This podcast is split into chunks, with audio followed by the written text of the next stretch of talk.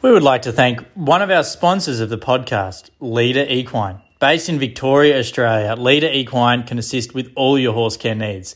They distribute leading global brands including Horseware Ireland, TRM, PS of Sweden, Goodbye Flies, and Epona Grooming. Leader Equine have an array of products to help with all elements of horse care.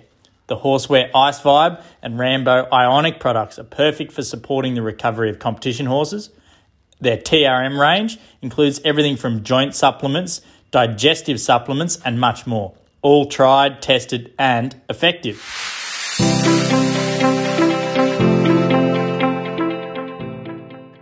Welcome to another episode of the Equestrian Hub podcast, sponsored by Leader Equine. Today's guest, all the way from the land of the long white cloud, we've got Joanne Bridgman. Welcome. Yeah, hi, Charles. Thanks for coming. Charlie, on. Charlie, hi, Charlie. Charlie, Charles. It depends how it depends how bad I've been, I guess. Yeah, pretty much. well, I saw a really cool photo you put up on Facebook the other day. It was a bit of a, a bit of a flashback, I guess. Uh, you, Mark Todd, I think it was Vaughn Jefferis in it. Tell no, us. No, no, it was me, Mark, Nicola Fife, who's now FEI judge, and one, two, three, Carol Harrison, and Mary Darby, who was an event, um, eventing selector for years until a few years ago. Tell us a little bit about that photo because I think there's there's a fair bit of history looking at that. Yeah, that's a, the most amazing horse. Guess it was a horse of a lifetime. Um, it was my first ever hack, like going off ponies and I was just a bit lucky, I guess. Mum was a smart, did a smart move there, getting it for me. He was only four when I got him, and he um, he was just kind of a freak. Like we see him at Pony Club with the boy that owned him, and his jump was just amazing. And like even to back then when I was young and didn't know much, it was clearly stood out. And then the boy smacked the guy that owned him smashed his car up and rode it off, and he had to sell the horse to get a new car. And we just happened to be quite friends with the family at the time because everybody wanted the horse, and we got first option on it. And I, it wasn't. I can't remember. I can't remember how much. I think it was like five hundred dollars or something. I can't remember. It's like you know, a long, long time ago, obviously, like fifty-five years ago, fifty years ago, probably. Um, and yeah, and I remember the first big thing I went to was area trials. That's like the, the area um, final to get to the Pony Club eventing champs. And I got third in it, and then I got eliminated because my horse was too young. He was only four and a half. Someone protested that my horse was too long, so I was eliminated. Yeah, but then a couple of years later, what's that? I said, of course they did. It's Pony Club. They do that. Yeah, I know. He was only four and a half. He wasn't five, but he was just amazing. Yeah, and um, then I did actually get to the Pony Club champs a couple of years later, and I was first equal. And then the following year, I went to the three, the big national three day in New Zealand, and I was fourth in the advanced class. Then the following year, I went to Lexington with Mark and the rest of the team. And how? At what point did you think you know, when you're riding this young horse that you just picked up 500 bucks, at what point did you think uh, going to Lexington for the oh. you know, World Championships was on the radar? Um, probably after competing in the national three day advanced class, which is kind of like the highest level back then. Um, that I did well, and then I, I, probably didn't actually. It probably wasn't on the radar. Um, on, on hindsight. Um, I did well in that competition. Then I was approached by selectors and stuff about putting. They decided they were going to try and. Oh, Lockie Richards, that's right. He was the instigator. He was like, no, these these horses and riders are really good, and he got us riders all together because the federation wouldn't support us at all. And Lockie got us together, and we used to have these team meetings with Lockie, who was a, a, a Kiwi that had trained a lot in America, who's quite well known in America. Um, he got us together and we formulated a plan to get together and raise the money ourselves and get over there and prove ourselves. And then hopefully they would, you know, enter us for the world um, world championships. and that's actually what happened. Yeah, we we took ourselves there, and he he was kind of the instigator, and probably hadn't occurred to us. It was just that he was like, "You guys are good enough. Let's do it," and that's what happened. And how did you make that happen? Because you said there wasn't a lot of support from the federation. How did you No, none, get none. all So the money together? So, um, my family weren't able to support me at the time, and I was pretty ang- pretty angry actually. I remember our last the meeting we had like with the parents and us riders, and Dad stood up and said, "I'm sorry, but we won't be able to support Joanne on this financially," and I was just so angry. And I remember I stayed awake all that night and just laying there and awake, thinking, "How can I get the money? How can I get the money?" and I ended up um, doing a rideathon. I decided I was going to do this rideathon, and I did it. I dreamed it all up out of my head, and I was just went into the a big park in the middle of Hamilton, which is a city in New Zealand. And I, I just went around everywhere, all our local area businesses and that, and got sponsors. And I decided I was going to do trot sets, and every trot for half an hour, like to, as many as I could, trot sets, sets of trotting and in this park. And um, I had a few horses lined up, and some people were riding around with me, and there were dogs following me. and um, yeah, and I just went around, got lots and lots of sponsors, and and this book, which I've still got. It's a really cool book. I've still got it, and um, did it all. I ended up riding the, the good horse Bandolier most of the time because all the other horses were awful to ride, and he had the nicest trot, so I just ended up riding him over and over quite a bit. Been Um, quite fit after that. what's that? Sorry. He would have been quite fit after that, but I guess they had to do the roads and Oh, tracks back then. Yeah, no, yeah, he was a type of horse at any rate. And um, yeah, and I went, and then afterwards I went round, and everyone paid up, and that was just a bit of a cash, good cash injection to enable myself to do that. And also, the, I was living with a boyfriend at the time, and he actually committed suicide, and um, not because of me, other things. And his parents gifted me all his belongings as well to put towards my trip so I could just make a break and get away. So that's literally how I got there. Yeah, and um yeah, I got there. End of story. I got there. Yeah, good. Yeah, good. And, and what ended up happening with? Uh, did you do many more competitions afterwards with a bandolier? Uh we didn't I can't remember.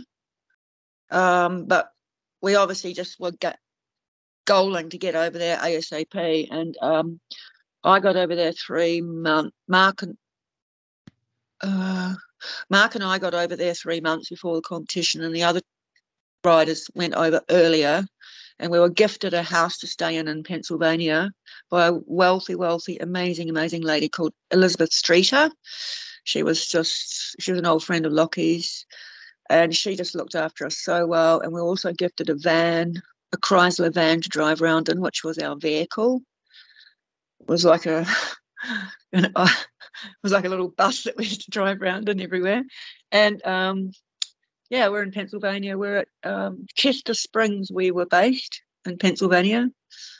Um, do you remember that place? Chester Spring. Well, I know where Boyd from- and Phillip are now is is Westchester County. Yeah, Yeah, yeah. I'm sure it must be in there that area. It sounds like it's quite Yeah. a horsey area. Yeah, and it was unbelievable, like big flash places, no fences around the properties. We'd go hacking. Carol Harrison and I would go hacking. We'd get lost and we'd be gone for four hours, like out trotting around, trying to find our way home. We just get lost. We had no bearings. There were no fences. No, there was trees everywhere. Um, and that, I think our horses got extremely fit because we're basically hacking for four hours some days because we just got lost and just it's amazing how there's there's very like the border. There's no border fences on a lot of those big horse farms over there, and whereas you know here in Australia or I, guess a bit in New Zealand, you know everywhere is fenced, and this is my land. Stay off my land. Don't you dare come Yeah, on it. yeah.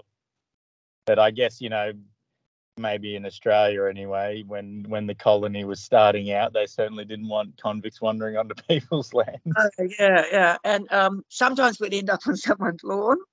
We just sort of go out like you just trotting through some trees and oh, we're on someone's lawn, you know. Um, yeah, and Bruce Davidson was just up the road. He wasn't far. His property. Oh, Um, yeah, a le- he's a legend of the sport. He, and he did did he he did did he win that year? Yes, on uh, Might Tango, and it was only six. Far. And I remember there were like six men holding the horse up at the end of the cross country because it couldn't stand up. There were Right. men holding it up, it nearly died. Yeah, um, just from the heat and the humidity. It, it, it was, they were like pumping fluids into it, and the men, people were holding it up because it couldn't stand up. And, the, out. and the, and I, I vividly remember that. Yeah. Must have It was only six. cool. Apparently, it was, I think it was only six or something, or seven. Mm. It was, it's huge, great big, big, huge grey horse. yeah. And was- did you did you do much? Did you have any um when you were over there? Did you find that you guys all trained together, or did you get help from the Americans? You know, did you have did you sort of get influence from with your riding when you got over there, or did you just keep on the same program, you and Mark and the others that you already had? Um, from memory, we just stuck to the same. With Lockie, Lockie was our Mm. trainer. We stuck him, Yeah. That was it. At way back then, he was actually quite highly regarded with the Americans at any rate because he'd done most of his um, stuff over there, and then he decided to move back to New Zealand. So he was fairly, he was fairly brilliant, to be honest. Um, he was the same trainer that coached our team at Gawler, and I mean Trudy, Trudy Boyce should have won the sil- sil- um, the gold. What's the second silver?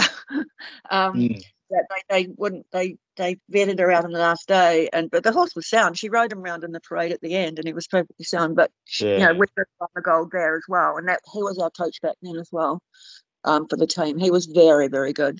Highly underrated uh, you know and you yeah we stuck with him. We didn't have any other lessons from memory.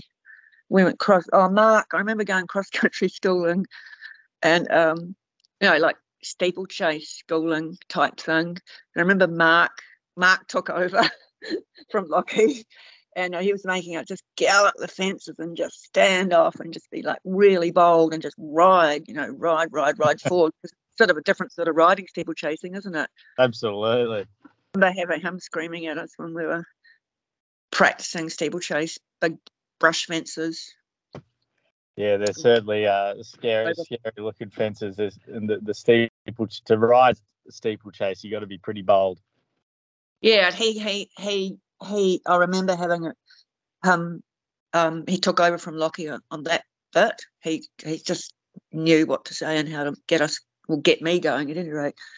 Yeah, Put You can't- see foot around. You got to really go. You got that. Mm. I think that was so amazing for riders to have to do that because that really, really um, developed a fantastic feel of pace and balance and speed and all that for the cross country.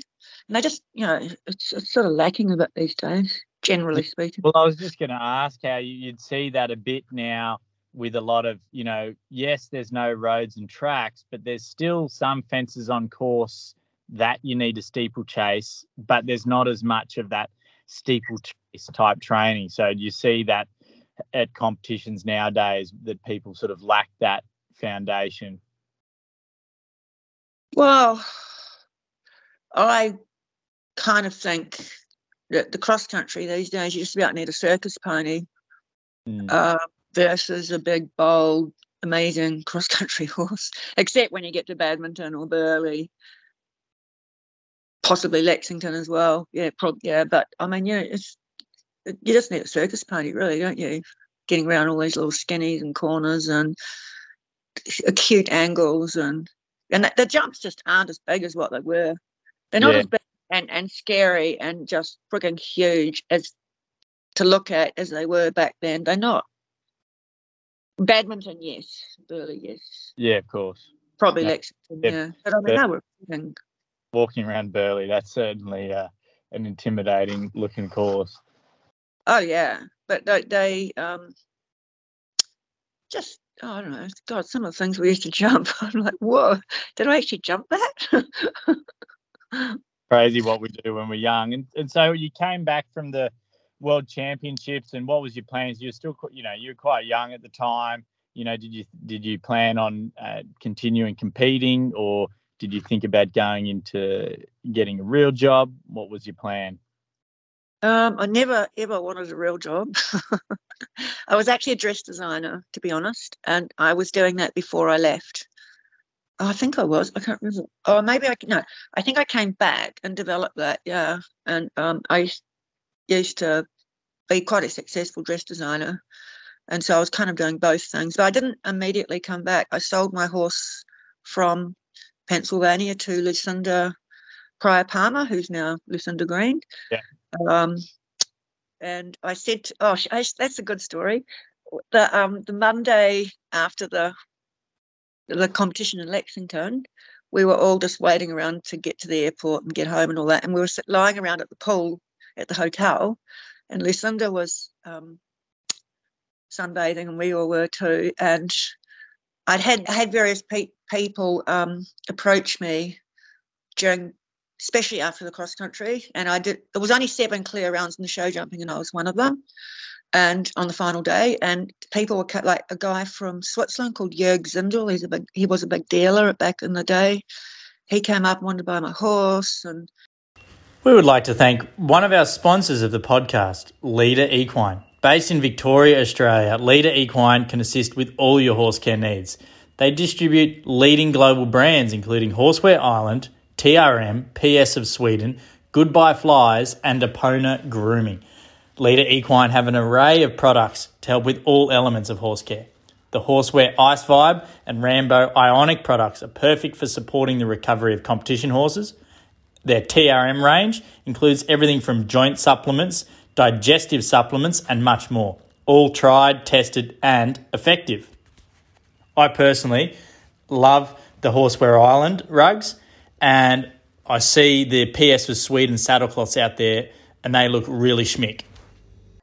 Yeah, and we'd had people. We okay, we put our horses up for Dutch auction. Okay, that Lockie suggested that. So basically, we had a cut-off date, and it was put out there around all the at the competition that our horses were up for sale for Dutch auction, which basically is the highest bid. I don't actually know what it is maybe it was the highest bid or the one that we wanted. I don't know how it worked, but anyway. And this guy put on an offer on my horse for 20, oh, I can't remember, but something like 20,000 US, which back then is kind of like mega.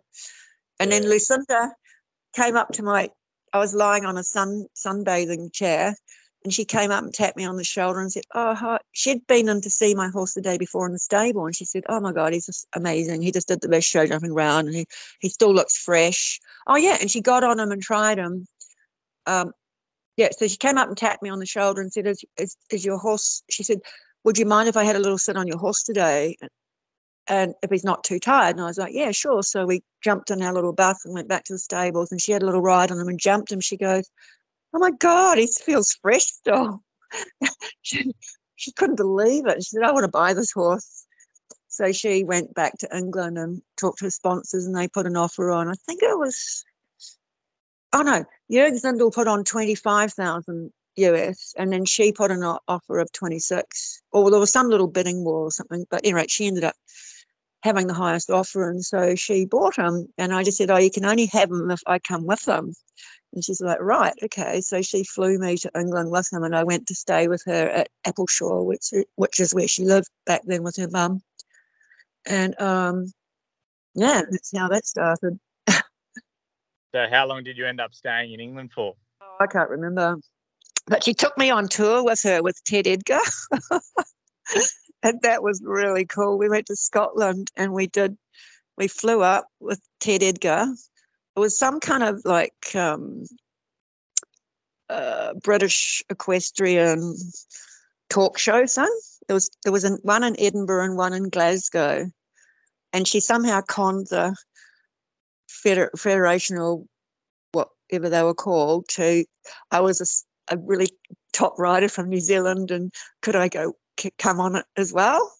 And oh my god, what an eye opener that was with Ted Edgar, with he was just blew me away. He was so funny and so entertaining, and um, just told us so many incredible stories and because we drove we flew up and then we drove across scotland to the other place and so while we were driving you know he just entertained us full on it was just i'll never forget it Yeah, good. and, and we got given these um, uh, aged bottles, a, a gift of an aged, high quality sort of bottle of scotch each in a box. And I was carrying mine out to the car, and mine fell out the bottom of the box and Oh, broke on the road. And he was down on his hands and knees licking it up off the road. it was a bit thirsty by the sound of it. Oh, he's nuts. what a character that man was. Yeah.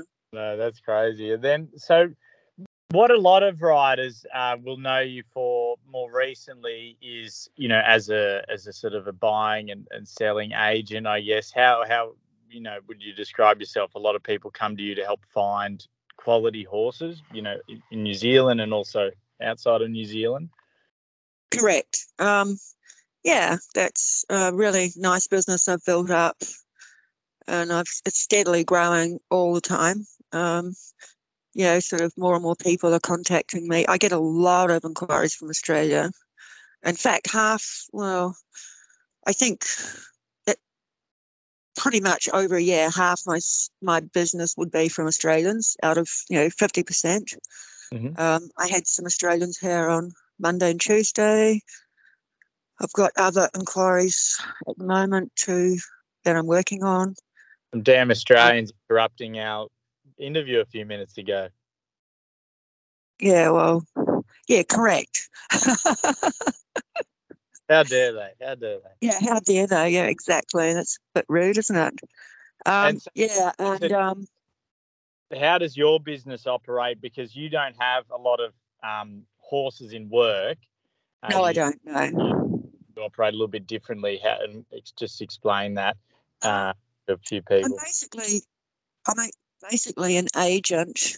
My job is to like I get someone wanting a horse, um, or looking for something. Um, they'll contact me, and I like I just I like to talk to them on the phone. To be honest, I'm really not. I don't love texting and all that too much.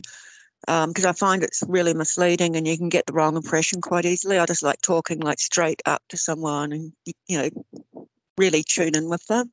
Mhm. Um, I just like to know their budget, which is sometimes a little bit wishy washy. They don't really have a budget sometimes, or um, or some people can test you out and they want to kind of see what's the cheapest thing they can get, sort of thing. But really, they're probably they're just testing you out. Um, but you sort of you know get to work through all that. Um, I just want to know what their goals are. I like to see video of the rider, like so I can make my own judgment um, on you know in particular cross country and jump uh, show jumping. Um, I like to know as much information about the rider as possible. Then I just try and I sort of I'm quite good at it. I seem to get it right pretty much all the time. Um, and then I just I'll just sort of sit. I'll just send them. I mean, there's not an abundance of any kind of horses, to be honest. Like you know, that they're hard to find.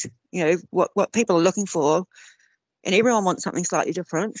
Um, you know, I'll, I'll sometimes like okay, there's an example. I had some Australians here maybe two months ago, and first of all, I found a horse for them in Queensland, and they went up there twice. Loved it, bettered it. It wasn't exactly perfect enough for them on the vet check, although it was fine in my, my opinion, but they didn't want to proceed. Then he's like, Right, we're coming to New Zealand. And I'd shown them one horse here and they loved it. And they said, Well, you know, can you find a few more? And I literally didn't have any. And I actually rang several of the owners or riders of two or three horses I had admired. And I was like, I know your horse is not for sale, but I've got someone I'd like to show it to and put a price on it. And they did.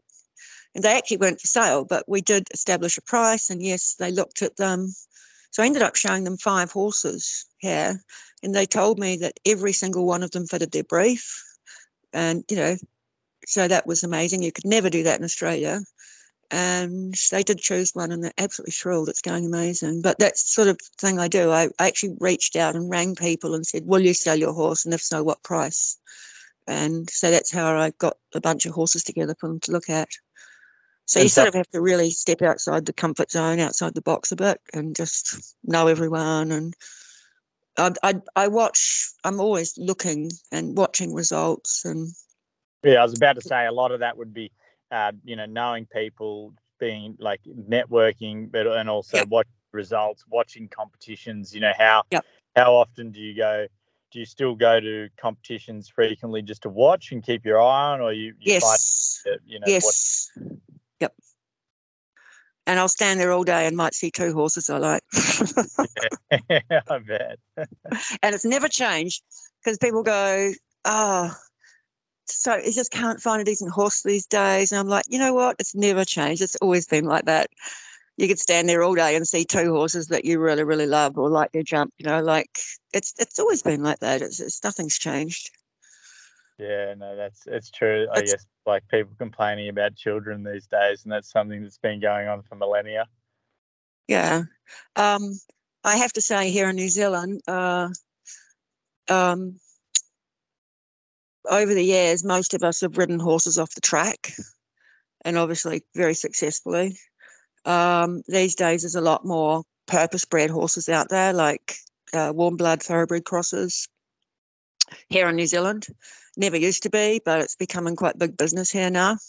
Yeah. And um, and I've noticed a trend recently of people buying weanlings, yearlings, two year olds versus waiting and paying crazy money for um, something with results. You know, it's just becoming ridiculous. So, sort of, I've noticed it's really heading towards a trend of people buying youngsters and just putting them in the paddock. And um, it's just more affordable. And, you know, yes, you don't know what you're getting, but if you're smart and go on the breeding and, you know, it, it's it's quite doable.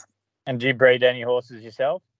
Good question. I just started again after um, I had my own stallion, which left some fabulous horses, most of what most of which went overseas. In fact, there's one, two, maybe three in Australia.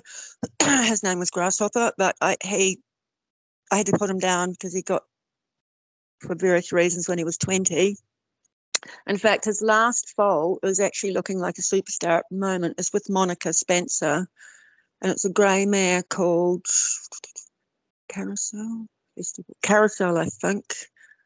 Um, and it's just beautiful, and it's by him out of a His Royal Highness mare, which is by Grosvenor, and it's really, really talented. She will not sell it. I've asked her. It's beautiful.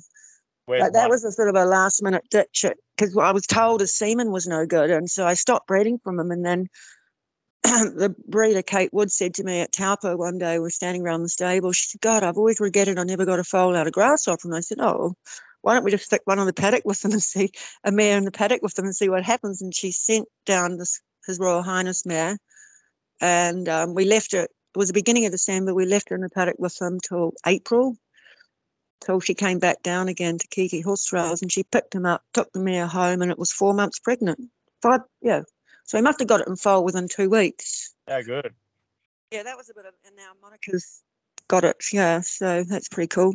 Yeah, no, I just bred three mares. I had a foal five days ago. It's absolutely gorgeous. Um, and I, I bred my three old mares, my good old mares, like two of them, Brilliant Invader Oh, yeah. um, thoroughbred blood, yeah, and the other one's Yeah. grasshopper sister. And they were old, and I didn't think they'd get in foal, and they all did. yeah. Yeah, and I've got, I took the two, one of them foaled last Saturday, and it's just bought, we bought it home a day ago. And the other two just went over on Monday to the stud, and um, they're due on the 11th of December. So, and I put them in foal to horses from Europe um, that have quite a good, decent percentage of thoroughbred in them, but they're like show jumpers. So, yeah. Yeah.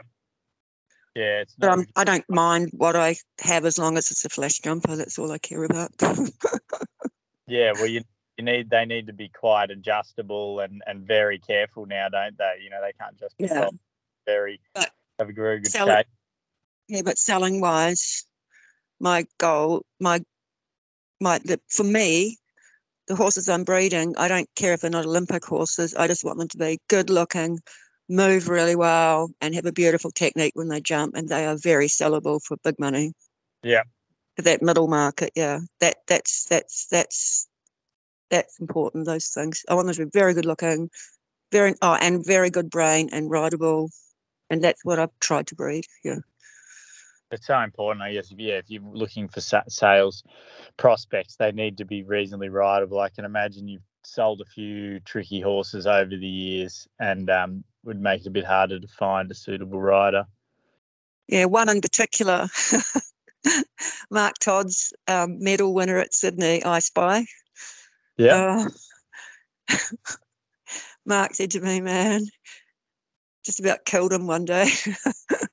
really? And so did you have to try Yeah. and find a buyer for it? What's that, sorry? Did you have to try and find a buyer for Mark's horse?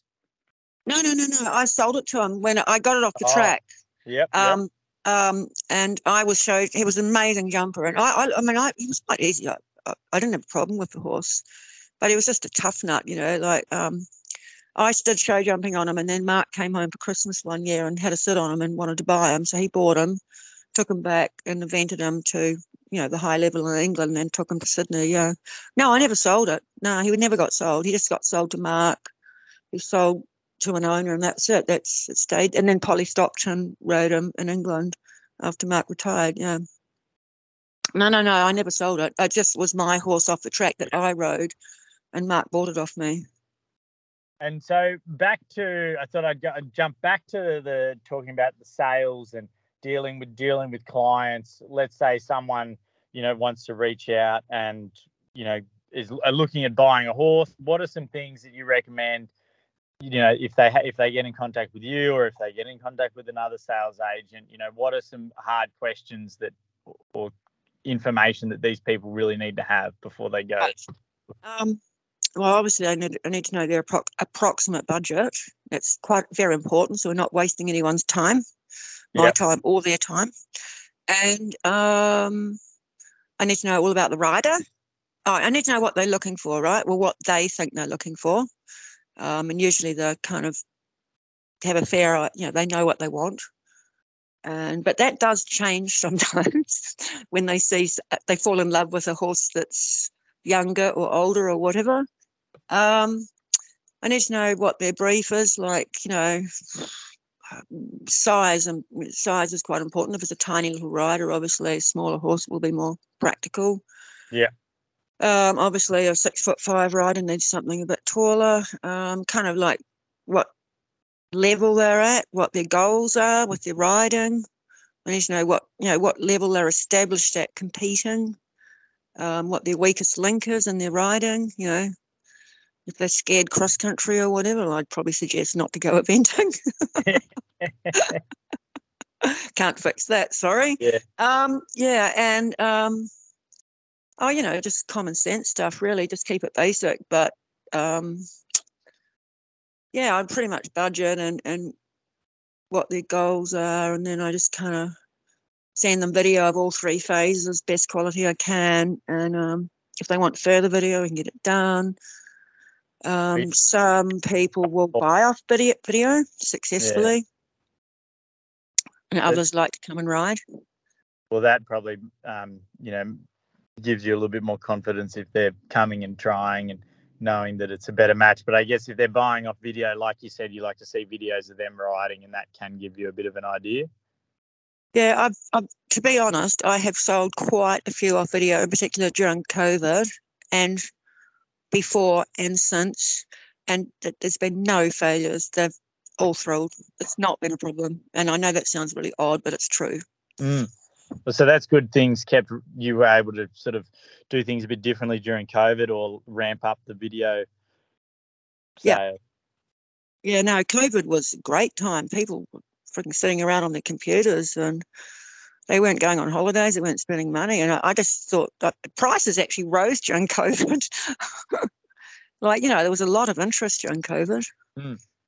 Yeah. no, interesting, time. Yeah, my business certainly got busier with working horses and breaking in horses because yeah, a lot of people were sitting around. I think um, people were riding their horses more. They actually more people wanted lessons, but it was harder to give lessons during COVID. Yes. But uh, you know, obviously, oh, there was plenty of young ones. Everyone was, oh, I better get that young one started now. You know? Yeah. Yeah. People had time up their sleeves to do quality things for a change. And like you, you, you mentioned it earlier, the people buying younger and younger, and I see that a lot more now too. Even sort of, uh, let's say, amateur riders buying weanlings, foals, Yes. at foot, even foals at foot, uh, so Yes. that they can sort of lock that quality in earlier. Are you, do Yeah. you get involved with any of those sort of sales, or are you mostly to do with just riding horses? Um, I'm not. Oh, yeah. So good. Another very good question. I've got three, one foal on the ground, two coming. One of them has already been bought months ago. Before, yeah, I've had some. Minute I told this lady the breeding of my what I've, you know, the sire and the dam of. She's like, I will buy that one. That's mine. Oh, So yeah. we just have to have a live foal on the ground basically, and it's sold. yeah, of course. I'm waiting. so um, yeah, I, I um, mainly riding horses, but I, in the past, like I've actually sold a weanling to um, America to one gentleman. I sold him a yearling and a weanling by this one sire that he really liked for eventing. This is way back many years ago. Um, yeah, um, I've ne- it's, it's not been a big thing for me, but I can see it transpiring Mm.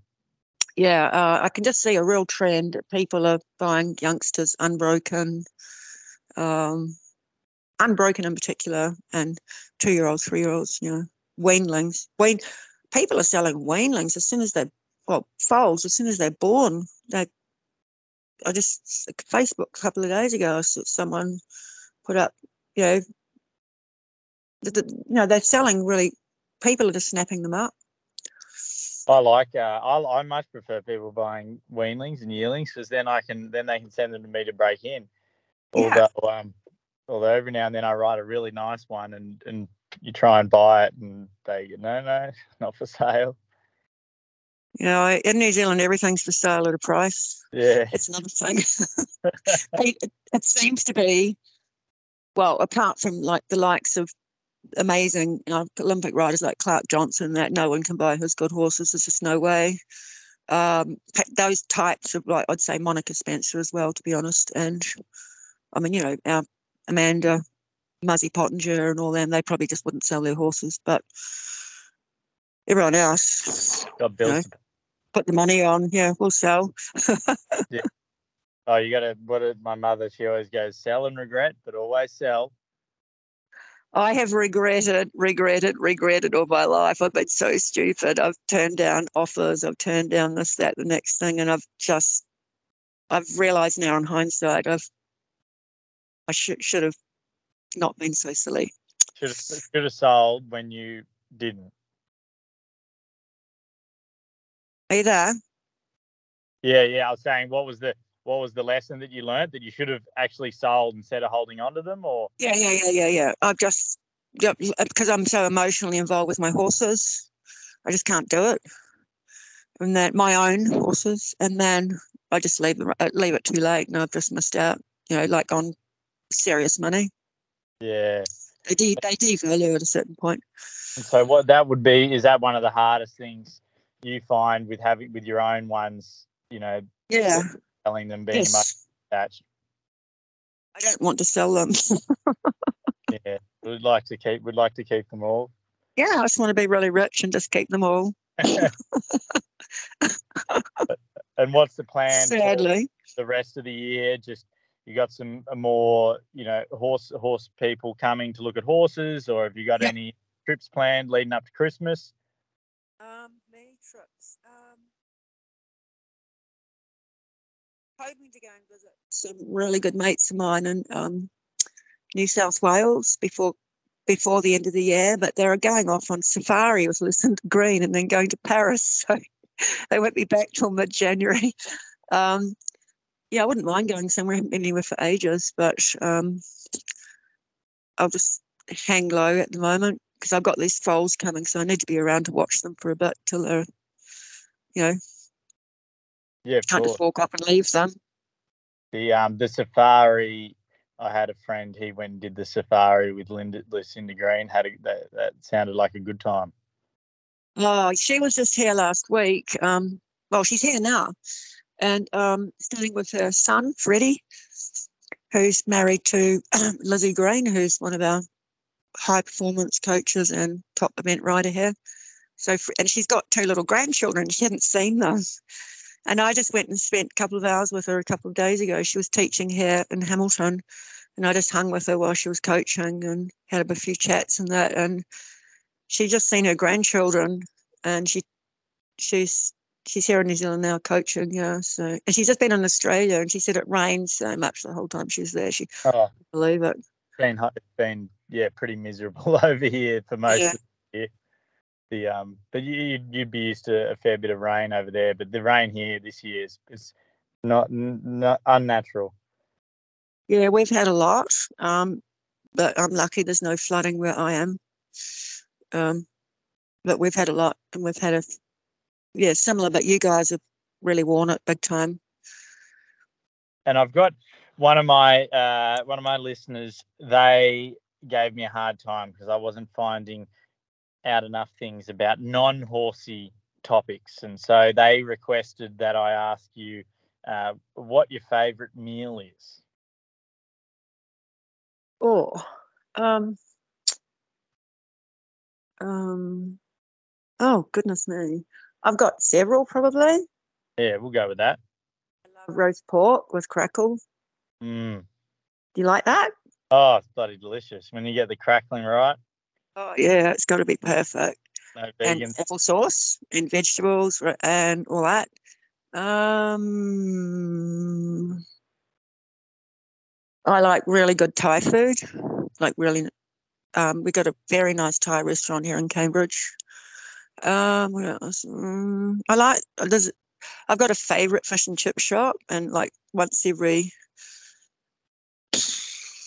two two weeks probably I get fish and chips. I love it. It's so yummy. They have like I get snapper and it's like so fresh and so nice, and the chips are all crunchy. I love that. Those are things I really like.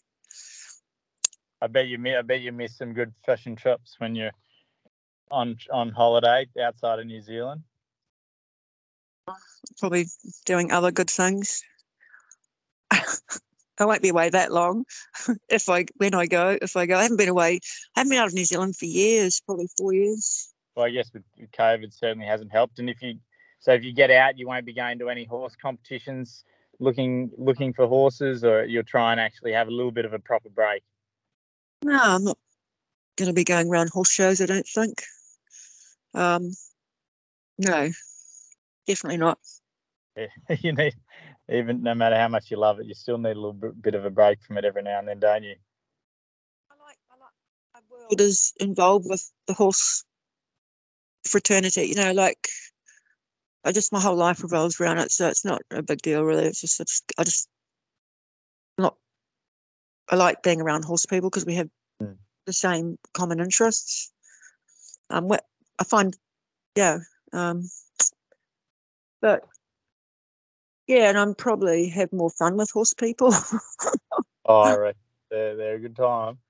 And well, if you had any, let's say, if you had any advice for young Joanne when uh, she went off to Lexington in 1978, what what would you tell her? And do you think she'd even listen? Oh gosh, that's a tricky one. Uh, you got to work really hard. Um, it seems to be a lost art these days. I've Been discussing it a bit with a few people lately, actually. The young people just seem to, I don't know, it's kind of like the new culture. Um, you know, you get, um, you got to work really hard and just lots of attention to detail. Um, notice things, keep your eyes open, listen, um, have a good time. it's about, is that okay? Sounds simple, but it's not easy, isn't it? It's easy having a good time if you really want to. you know that. I certainly, I certainly do. Well, thank you so Yeah, I much know. on Joanne. Now, if anyone wants to reach out to you, find their next eventing superstar, what's their best way of getting in contact? Um, I've got a website, um, qualitynzhorses.com. Um, there's a contact thing on there. I don't really have many horses on there. It's all very time consuming and just about everything on there's got sold over it. Because a lot of the horses I have are listed um, like pretty much under the radar. Like I don't really flash it around. Um, or they're not even for sale, like the ones you mentioned. well, yeah, I just keep it really quiet under the radar, and I, but I know what you know. So, and then when I sell it, I'll put sold and put it on there. People are like, oh, we would have bought that, and I'm like, yeah, right. Oh well, get in, keep in touch. um, and Messenger's very good. Um, Joanne Bridgman on um, Facebook. Facebook, yep, too easy. Yep. Well, we can put that website up in the show notes and just to make it easy for anyone to reach out. Yep.